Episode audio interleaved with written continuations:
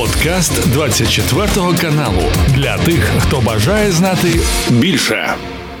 Будемо аналізувати поточну військову ситуацію. Долучаємо нашого експерта Микола Маломуж, генерал армії, екс-керівник служби зовнішньої розвідки України, долучається до нашого ефіру. Е, Микола Григорович, вітаю вас. Вітаю, слава Україні. Героям слава, давайте говорити. Пропоную почати з того, що відбувається на полі бою. Зокрема, і можливо, у вас є ті моменти, які ви самі для себе вже відмітили, те, що відбувається, і позитивного, і можливо не дуже позитивного. Ну а я в свою чергу от прочитаю таку новину: Збройні сили України просунулися біля роботиного та вербового Запорізької області. Про це нам повідомляє інститут вивчення війни. Крім того, дослідники відзначають успіхи українських захисників біля Андріївки на Донеччині. Наші оборонці просуваються у бік колії біля Кліщівки, 7 кілометрів на південний захід від Бахмута. Як зазначають деякі експерти, що у нас залишається небагато часу для активних дій, бо потім погода буде різко змінюватися, і військова ситуація в тому числі. От давайте про все по порядку. Ну, першу чергу ми говоримо про е, сьогоднішні перспективи. Дійсно, декілька тижнів ми маємо можливість і проводити широкомасштабні вогневі операції, і те, що відзначають по роботі на вербовою, це якраз той напрямок, який сьогодні створює передумови не тільки просунутися в напрямку, так сказати, наприклад, Токмака і Мелітополя, але е, нищачи резерви, е, створюючи передумови перекриття якраз залізниці і вузлової станції, ми фактично перекриваємо е, ресурс Росії щодо поставки дві треті допомоги запорізькому групуванню. Тому сьогодні надзвичайно важливо все таки перекрити якраз цей комунікаційний шлях. Це буде е, якраз передумовою, що ми будемо тримати з е, фланку е, під контролем угрупування Запорізької області і поступово рухати до Мелітополя. І в даний момент це якраз той потужний плацдарм для широкомасштабних наступальних операцій на пів. Якщо ми це зробимо до оцих всіх проблемних ситуацій з погодою, Е, противника точно так же шансів не буде, тому що ми їх, по перше, поставимо умови без е, е, допомоги зовні. По Кримському так сказати, каналу і особливо по Керченському мосту поступає надзвичайно велика кількість збройних боєприпасів. Тим більше ми його можемо перекрити вже ударами на Херсонщині, і це якраз буде перспектива зимньої і прямо осінньо зимної і осінньої наступальної операції. Десь різні моделі можуть бути і тактичні наступальні операції, але можемо перевести стратегії. Але сьогодні те, що визначає історичної війни, сьогодні надзвичайно важливо значення має перекрити цю комунікацію. І далі далі поступово поетапно рухатися до моря. І це якраз передумова буде великих змін. Не не буде заважати погода, тому що в даній ситуації ми маємо вже і дальневільну артилерію, що відзначають теж аналітики і наші військові. От коли ми маємо переваги. Е, наприклад, не тільки Таурус і Storm Shadow, наприклад, е, або інші системи могли б так діяти, але діють, наприклад, Хаймерси, наприклад, М270, дальневільна артилерія до 60 кілометрів. А це те, що достає і до Токмака. А якщо ми говоримо вже про ракетні системи, і до Мелітополя, ну і зрозуміло до Криму. Тому в даній ситуації е, якраз і контрбатарейна боротьба за рахунок дальневільної артилерії якраз відсовує противника або далеко він не має поражати масово наші частини військові і наші захисні е, споруди, і тим більше наступаючи. Це одна із передумов сьогодні позитивна. Е, в даний момент і погода не буде заважати. Ми вже адаптувалися до всіх погодних умов. Ми на своїй території знаходимося, і зрозуміло, що особливо е, бійці, які вже пробовані в війні, і період і зими, і осені, і весни, вони вже можуть працювати якраз в напрямку дуже ефективно. А сили спеціальних операцій, я якраз там цей час керував цим процесом в різних так сказати, структурах. Е, вони і навчені воювати зимою, воювати в сніг, в дощ і використовуючи якраз ту непогоду як перевагу для проти ворога. Він точно таких буде умовах. Тому оці твердження, що от буде тільки е, складна погодна ситуація, в нас все зупиниться, не зупиниться. Так, дійсно будуть і корективи, деякі мірі може бути трошки е, скоректований по часу і по напрямкам, але треба використати вміло якраз і погоду, і негативну погоду для наших переваг на конкретному напрямку. Е, як зазначають деякі аналітики, що зараз росіяни на певних напрямках намагаються, е, так би мовити, контратакувати, але насправді ці контратаки вони е, не задля того, аби дійти до якоїсь конкретної цілі, наприклад, територію захопити, чи ще що це для того, аби затримати наші військові сили. Тобто вони точно знають, що ці контратаки не будуть вдалими, але вони розуміють, що таким чином вони можуть тягнути час. А, ну, в першу чергу передбачають, що ми концентруємо сили для того, щоб перерізати повністю південний коридор і визволити Бах. Вони сьогодні мають дві позиції, що якраз ці напрямки і місто Бахмут являються стратегічними для Росії для можливих е, стратегічних наступальних або контрнаступальних операцій. З іншого боку, Бахмут це військово-політичний формат, який має значення особисто для Путіна. Він неодноразово озвучив, що вони мають тут переваги, що вони захопили Бахмут, а тут визволення Бахмута і потужні удари по групуванню, зрозуміло, яке знаходиться в цьому регіоні. Це вже буде знаково і для самого Путіна, що він тут програв, і для росіян, які будуть бачити, що Путін нічого те, що він говорить, не виконує, і перспектив немає. Для нас як потужний символ, е, те, що ми здійснили таку потужну операцію, і саме для світу який побачить, що є реальні просування. Тому сьогодні ці маніпуляції конкретними е, більш стратегічні наступальні операції в районі Кліщівки. Ми говоримо це такі для того, щоб не допустити е, якраз е, просування з півдня і е, в іншому напрямку з півночі, тому що ми беремо фактично під повний вогневий контроль Бахмута, і тоді шансів немає там залишатися. І паралельно ці всі комбінації більш широкі, наприклад, це Куп'янськ, Свато Кремінна, де вони намагалися навіть не тільки контратакувати, а реально наступати. Провалилася ситуація. Вони трохи пройшли, а тоді відкотили, тому що ми їх підкинули. Тепер уже тактика, те, що говорять і аналітики, от і наші деякі е, партнери з заходу. Ми е, бачимо, що вони е, секторально проводять контрнаступ для того, щоб ми не зняли окремі сили і підрозділи наприклад, під Бахмут, наприклад, на Запорізький напрямок, а навпаки концентрували увагу до цих регіонів. Ну, наприклад, Авдіївка, Мар'їнка, на е, деякі регіони опитне, дуже такий е, чутливий формат. От якраз ці напрямки вони намагаються посилювати, проводити активну вогневу підготовку, а тоді кидати відповідно частина підготовлених бійців і частина резервістів, як ото гармаса. Отака комбінація. Успіхів практично немає, але демонстрація, те, що може бути наступ, вони рахують, що це буде активно дезорієнтувати нас, відтягувати відповідні сили, і ми не зможемо згенерувати ударні сили по тим пріоритетним напрямкам, які ми говорили, або які є в плані командування. Тобто, ми ж е, говоримо тільки про два стратегічні напрямки: це Запорізька область і Бахмут. Але е, розпрацьовуються і альтернативні варіанти, і можуть навіть бути неочікувані і для ворога, ну, зрозуміло, для всіх людей е, операції, які будуть вже звільняти окремі території і будуть стратегічним для ударів з тилів, флангів ворога по сходу або по півдні нашої держави.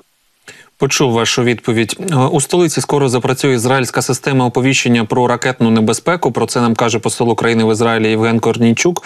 А вона може чітко прогнозувати, куди саме націлена та чи інша ракета, і вчасно про це попереджувати. Якщо система гарно покаже себе у столиці, її можуть запровадити і в інших містах. Е, чесно кажучи, трошки незрозуміло, як працює ця система. Якщо вам відомі якісь деталі е, щодо того, як вона влаштована, і наскільки вона дійсно може бути ефективною, бо з урахуванням того, що ракети є різні, і шахеди в тому числі, ти ну звідки можеш знати, куди саме прямує і де саме буде влучання. Е, Можливо, є якісь механізми, про які ми не знаємо, які от е, в цій системі реалізовані. Тож хотілося б вашу оцінку почути. Ну, я неодноразово був в Ізраїлі, де якраз знайомився з цією системою, система виявлення, відповідно е, з об'явлення тривог, е, система залізний, залізний купол, яка діє там. От е, е, все будується на тій моделі, що виявляється зарані, е, коли е, відповідно запускаються ракети різних типів. Це може балістичного типу, це може бути крилаті ракети, це можуть бути ну е, відповідно е, наприклад, 300, 400, Ну і зрозуміло, це е, от і, інші літальні апарати. От Ізраїль для цього використовував досконально ці моделі способом виявлення пусків самого початку.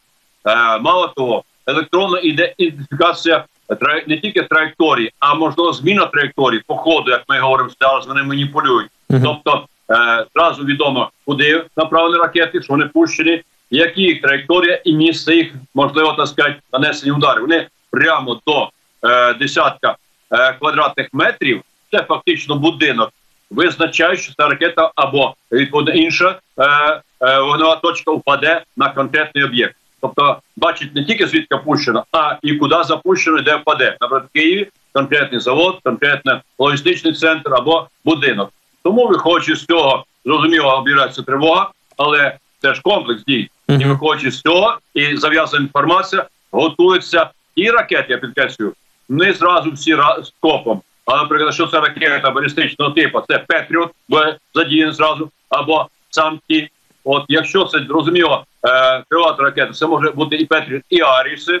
От якщо це інші типи, які збиваються з ракетним комплексом, це е, третя система. Ну, якщо ж ракети, це комплекс ракет, зрозуміло, не балістичний е, формат, який е, ми повинні е, Петріотом бити, а е, звичайно зенітно ракетні моделі. Але що важливо, що ця інформація буде поступати і громадянам для того, щоб ми убезпечили і тривогу об'явити. А з іншого боку, військам, які будуть знати, що запущено, яка траєкторія і яка конкретна ціль е, уже того або іншого літального об'єкту. З урахуванням того, що, наприклад, певні потужності розраховані цієї системи, наприклад, на одне місто на Київ, але тут е, говориться про те, що якщо це ця система покаже себе добре, то її можна розповсюджувати на всю територію України. Разом з цим виходить, потрібно кратно збільшувати потужності, аби ця система працювала. Можливо, е, якісь аналітичні центри, які будуть е, конкретно моніторити області, міста, села. Тобто, це е, вимагає, я так розумію, збільшення потужності. Питання наскільки сильно е, є в цьому запит? Я скажу, на жаль, іменно це Україна е, все таки е, набагато більша країна, і тим більше набагато е, потужніший ворог, і в нього вогневих засобів різних типів набагато на сотні раз більше. Тому, е, наприклад, п'ять систем в Ізраїлі вони перекривають весь Ізраїль. Нас ці п'ять систем не, не не, перекриють. Вони можуть перекрити, наприклад, Київ, Харків, наприклад, Дніпро, Одесу. Тобто я передбачаю, що е, ці перші системи будуть тестовані, а тоді задіяні в великих промислових і е, е, центрах і можливо об'єктах е, інфраструктури е, надзвичайно важливого значення. Наприклад, атомні електростанції, наприклад, е, потужні центри прийняття рішень або штаби. От, от якраз ці моделі можуть бути спочатку але те, що ми їх отримали, тому що я прямо скажу, їх потрібно декілька сот штук мінімум, щоб перекрити і міста, перекрити важливі об'єкти і частково використати в військовому форматі е, десь е, е, фронтовій зоні, але для захисту і виявлення е, на ударів по конкретних ще штабам, складам, наприклад, центр прийняття рішень це комунікаційні системи електронні, потужні ЛС стоять. Тобто е, це перспектива швидко, на жаль, не буде. Але якщо він покаже ефективно, наприклад, в самому Києві, подивимося, який сектор, як він бере, зрозуміло. Далі буде, е, я думаю, задіяно в інших секторах. Тоді ми будемо ставити питання не тільки про один, два або п'ять, а те, щоб це було надано десятки, то сотні штук, тому що це перспектива захисту для кожного громадянина і в цілому для е, нашої країни. Але я ще раз підкреслю, це е, буде тільки початок і тільки тактичний такий захист і попередження. Треба сотні сотні штук. Почули вас. Росіяни вже певним чином, мабуть, розуміють, що ядерні погрози не працюють так би, як вони хотіли. І тут піднялася тема от е, ядерного договору, точніше, заборону ядерних випробувань. Володін запропонував вийти з договору про заборону ядерних випробувань, тому що Вашингтон і Брюссель розв'язали проти їхньої країни війну. В тому числі Пісков поквапився відповісти і сказав, що можлива відмова від ратифікації документа про непроведення ядерних випробувань не означає наміру їх проводити. Е, Ну і тут я згадаю також слова Пригожина, який казав, що він боїться, що у теперішніх росіян мізків вистачить на те, аби вдарити ядерною бомбою по своїй території. Він сказав, що по чужій вони то точно не вдарять, а от по своїй він боїться, що можуть вдарити. І тут ми бачимо, що така зміна цікава риторики, начебто вони хочуть вийти з цього договору. Але при цьому кажуть, що нічого випробувати не будуть. Е, на вашу думку, що відбувається в цьому контексті? Чи дійсно росіяни можуть вдарити ядерною зброєю по своїй же території? Йде велика маніпуляція. Е, Російська Федерація сьогодні не має перспектив е, завоювання України. По ряду напрямків дійсно йде програш. Путін це відчуває. Ми ж говоримо, да, він велика Росія, там немірені ресурси. Я просто знаю ту велику Росію від Сахаліна і Курів до Калінграда. У всіх точках був, бачив, що там проробиться. От і розвідна інформація повністю є. Не така, то вона велика в плані так сказати, захищеності в цілому і використання навіть ядерних е, ресурсів. Це не так то просто. Вони в них є дійсно шахтного типу, відповідно на підводних човнах, на е, е, відповідно потужних ракетносцях, от на е, гусеничному ходу, на інших темах, але це якраз потенціал 70-х, 80-х років, який не пройшов навіть е, елементарно е, реабілітації, проведення регламентних робіт. А самі потужні це повинно проводити КБ Південне, наше ж КБ Південне, яке не проводить їм нічого. Тому вони самі бачать, що ці ресурси можуть не спрацювати, і в даний момент це не є потужним щитом. Вони сьогодні заявляють про якісь нові розробки, які е, потерпіли невдачу при випробуванні десятки разів. Тільки вчора заявив про те, що одна з ракет вже супер е, ядерна ракета, вона вже готова і вона буде проводити системи ПРО. Але це в плані риторики, в плані ведення інформаційної війни. Путін знає чітко, що моделі попереджені американцями, британцями і іншими учасниками ядерного клубу, що перспектив ядерної війни немає це знищення і Росії, і Китаю, і США, і всіх країн світу, і всього так сказати, людства. Тому в даний момент він намагається шантажувати, хто кого переграє. І оці випробування, які вони проводять, і те, що вони то виходять з договору, uh-huh. значить розв'язують рух, але ми такі білі пушисті, що ми не будемо проводити випробування. То ми задіємо ці ресурси для захисту держави, якщо Росія постане перед вибором, що вона буде знищена. Це буквально вчора говорив Путін а декілька днів підряд жорстко говорив Медведєв. От, тобто вони маніпулюють е, загрозами, маніпулюють випробуваннями, виходами, але дотримання якихось ресурсів. Спочатку Путін заявив про те, що це може використано як е, елемент в двох випадках або недопущення знищення Росії, або прямі ядерні удари по Росії. Тільки вони застосують якісь заходи, от але е, і вже готові застосовувати. І тут в даний момент вже ця риторика змінилася. Сказав, що вони не порушують норм, хоча вийдуть з договору, тому що американці, наче порушують. Уже Путін наче відкатувати назад, що вони не застосують зброю ядерну буквально вчора е, під час інтерв'ю. От і е, такі маніпуляції проходять для того, щоб десь підняти градус е, шантажу, особливо заходом, особливо змусити не підтримувати Україну, звинуватити захист агресивних намірів, включаючи ядерну загрозу, тобто перекинути все з хворої голови на здорову, і це працює більше на е, російське суспільство. Більше вже їх нема чим понукати до війни. Вже зрозуміло, що програли. Уже е, тисячі, тисячі, сотні, навіть вже тисяч жертв вже реально сім'ї це відчувають. Чим лякати ядерні загрози, начебто з заходом, і показати, що вони великі, що е, перспектив їх перемогти немає, тому що в них такий потенціал, що знищить весь світ.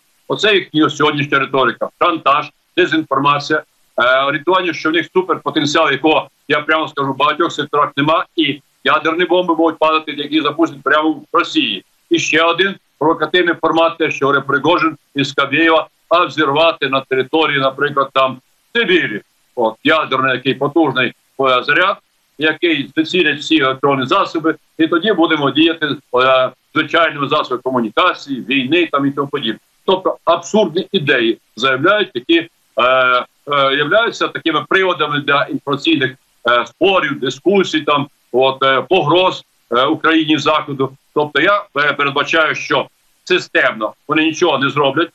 Е, чіткі конкретні попередження по каналам розвідки, по каналам Пентагону е, Путіну конкретно через е, міністра оборони Шойгу, через е, Наришкіна, е, глави СВР попереджені у випадку шантажа розгортання ядерних засобів проти України або проти цілого світу, перш країн НАТО, буде підготовлений і потужні, зворотні або упереджені удари. Вижити там не, не практично немає кому. І Путін в тому числі буде перший, який буде під цей загроз. Він це прекрасно розуміє. Але я знаю Путіна і його оточення це далеко не самовбивці. Якщо і Путін щось неадекватно зробить, то ті, що рядом, вони його самі там сказать, придушать, тому що мирати ніхто не захоче. Почули вас, Микола Григорович. Дякую за вашу оцінку і за цей діалог, і за ваш час. Е, Бажаю вам гарного дня і е, долучайтесь до нас ще. Дякую. Дякую, Микола Маломуш, генерал армії, екс-керівник служби зовнішньої розвідки України, долучався до ефіру 24-го. Це був подкаст для тих, хто бажає знати більше. Підписуйся на 24 канал у Spotify, Apple Podcast і Google Podcast.